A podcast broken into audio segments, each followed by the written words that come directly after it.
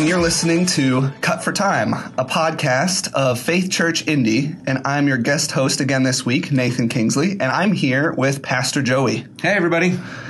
So we're in our series on Philippians, and on Sunday, Joey taught on Philippians 2, 19 through 30. If you haven't had a chance to listen to his sermon yet, uh, titled The Low Road, pause this podcast, scroll up or down in your corresponding podcast app, and listen now. You can also find the video and corresponding sermon discussion questions up on our website, faithchurchindy.com.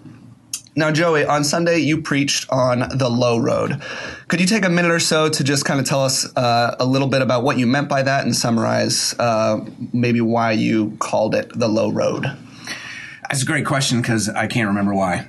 I, uh, I titled it like a week and a half before I preached it, based on my first run through of the the passage. Not my first run through, but after studying it for a couple hours. And I guess it at the time it occurred to me, you know. Um, Epaphroditus had traveled. Timothy was going to travel, so there was the travel log narrative itinerary mm-hmm. going on mm-hmm. in there, um, and both guys were were doing what Jesus did in different ways: the mind of Christ, the life of Christ, uh, and taking the low road. And probably in the back of my mind was that song, you know, you take the high road, I'll take the low road. Uh, so I, I, originally I think I was going to tie in some stuff about uh, the humility it takes to walk that road, and ultimately the sermon didn't go that direction. So whatever the title means to you, Mm. is what it means. That's a dangerous thing to say.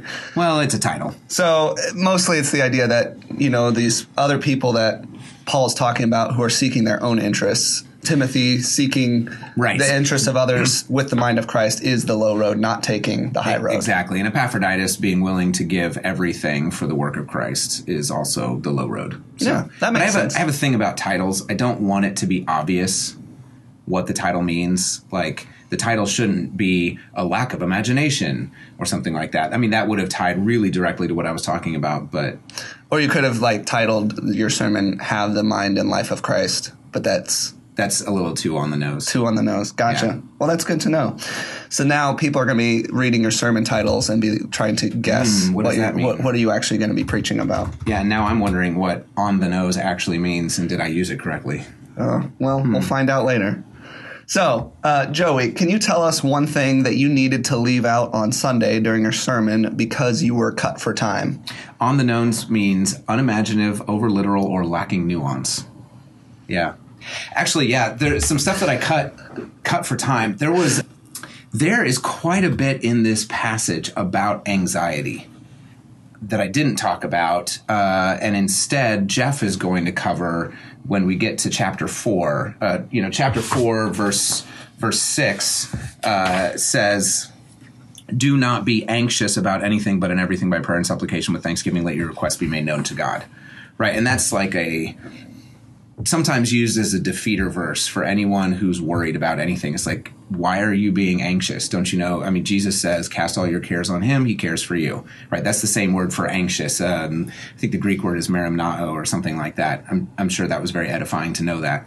Uh, but when, um, when Paul talks about Timothy in verse 20, chapter 2, verse 20, he will be genuinely concerned for your welfare. It's the same word, anxious. Mm. He's like, I'm sending Timothy because he's anxious for you. Mm. And then uh, further on in Epaphroditus, when he talks about Epaphroditus being distressed, um, that's a word sometimes translated anxious, but it's a word that comes from being weighed down. Like he's he's mentally weighed down by his concern for you. And then later, when Paul says um, in where is it, verse uh, twenty eight. I'm, I'm eager to send Epaphroditus that you may rejoice and that I may be less anxious the ESV translators chose to translate it less anxious. Uh, the word behind it means something like free from pain or mental anguish.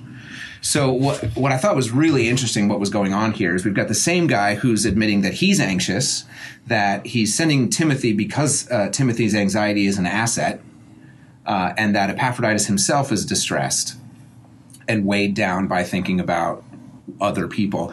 And you know, part of what occurred to me is that if we are going to be people who have the mind of Christ and the life of Christ, who take on the character of Jesus and the character of God, that comes with it a certain amount of sanctified anxiety. I think. Um, if we are going to be like God, upon whom we are supposed to cast our cares because he cares for us, then uh, you know upon whom we cast our anxieties because he's anxious for us, then um, I think caring for other people is going to bring with it some of that sense of anxiety. Now, the, the, the Greek words behind this have all of the broad range of use nuance that our word anxiety does. I mean, we may say like, Yeah. "Hey, I'm anxious," meaning I'm anticipating a uh, a poor result. I'm Yeah. anxious about my test Yeah. results. Or we may say, "I'm anxious for my friends to get here because we're excited that they're coming." Mm-hmm. Or we may be talking about anxiety as an ongoing, chronic sense of being unduly concerned with future things you can't control. Gotcha. Uh, right. So we talk about anxiety in a broad range. Scripture uses one word or multiple words to talk about anxiety, but even within the one main word, there's that broad range of usage. But what I found fascinating here, and Jeff's going to dig into more in a couple of weeks, is Paul takes specific, tangible action to decrease anxiety in himself. He sends people, he communicates information, he tries to uh, do act, you know, like actual actions, tangible things to alleviate anxiety. He doesn't just pray it away. So the same guy who in chapter 4 verse 6 tells us to, you know, do not be anxious about anything or maybe a better uh, translation given our use of the word anxiety anxiety would be something like don't be inappropriately concerned or unduly concerned for things, but instead by prayer and supplication make your request ma- known to God. Yeah. Um, so the same guy who tells us to pray about our anxieties is also in chapter two taking tangible action to relieve anxieties. I don't. I think that's important, but we didn't have time for it this Yeah. week. But I think that's Yeah. important because of our tendency to to judge anyone who does tangible things to take care of anxiety in their own lives because we think they're just not praying enough or they're not trusting enough. So he's not saying don't care about anything, but rather there are things worth caring about. He cares about things. Right. And it's, in a sense, good to care about the things that matter to God. Right. But don't be unduly, uh, or don't care. Don't care too much. yeah, don't care too much or to the point where you're. more care on yourself Right. is appropriate for you, being a human being with limited knowledge Right. and power. don't give things an undue amount of care that don't need it. That's what I was trying to say. Yes. no, and, and that's good. That's what we, we want to try to get across in a couple of weeks too. I mean, right. So Jesus says, um, who by uh, by caring, who by anxiety, who by anxiousness can add a day to their life? Yeah. Well, no one, right? Um, you, who, by being unduly concerned or inappropriately concerned with the future, can actually change it? Mm-hmm. No one. But who, by being appropriately concerned about the things that they can make a difference in, uh, like that's good. Yeah. So appropriate concern is that kind of what you meant when you said earlier a sanctified anxiety? Yeah. And sanctified anxiety is a that could be a, a loaded phrase. Yes, very. That's why I was asking you to define it. Great question. um, so, sanctified anxiety, if we mean anxiety in a good sense of being appropriately concerned for the things that God has put within our power to to change, or even just to pray about, and and maybe where we'll we'll have to talk about. And I don't want to steal too much from Jeff's sermon. A because I haven't studied the passage well enough to uh, even steal things, and, and B because he gets to preach it, not me. Um, we should I, I think prayer is one of the ways that we express the concern that we have about things so don't be inappropriately concerned which leads to a lack of action be appropriately concerned which leads to prayerful action or at hmm. least prayer hmm. That's good. even if that's the only action Yeah. we can take Yeah. so anyway, uh, you know, this is a, such a human letter. I mm-hmm. mean, it's it's a it's a real person talking about real people, talking to a real church with real issues, and that really comes through in two nineteen through thirty. And unfortunately, we just didn't have time to dig into all that conversation around anxiety and and concern and care and the good versions of care and bad versions of care and what Paul actually does. Yeah. Yeah. Well, before we go, uh, was there a joke or illustration or personal story that you also had to cut for time uh, because you didn't have the space to fit it in? Uh, what were your thoughts on that? Yeah, yeah.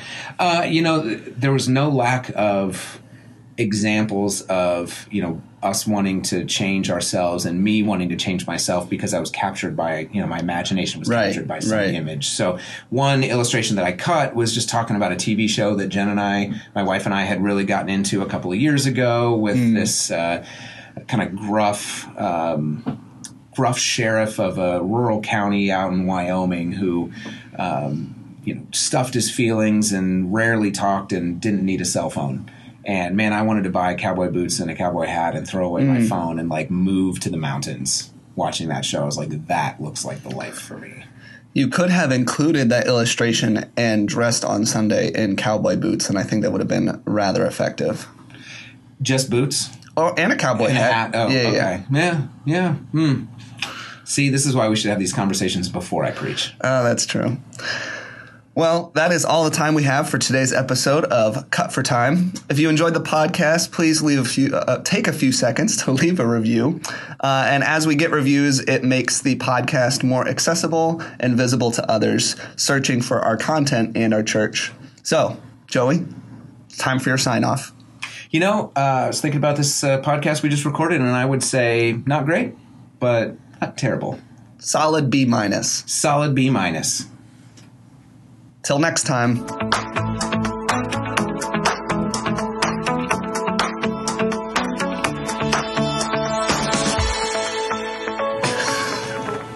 I was just trying to make you laugh. I was waiting for you to be like, I'm Nathan. I'm Nathan. Till next time. All right. Well, that was good. It was good. I really hate the feeling of like I'm trying to listen, but I'm also like trying to figure out a follow up question. Which in Yes. normal conversation, you're not like analyzing everything. I'm like, oh man, what am I gonna say? What am I gonna say oh, next? Oh, what am I don't want to mess it up. Oh. Ugh.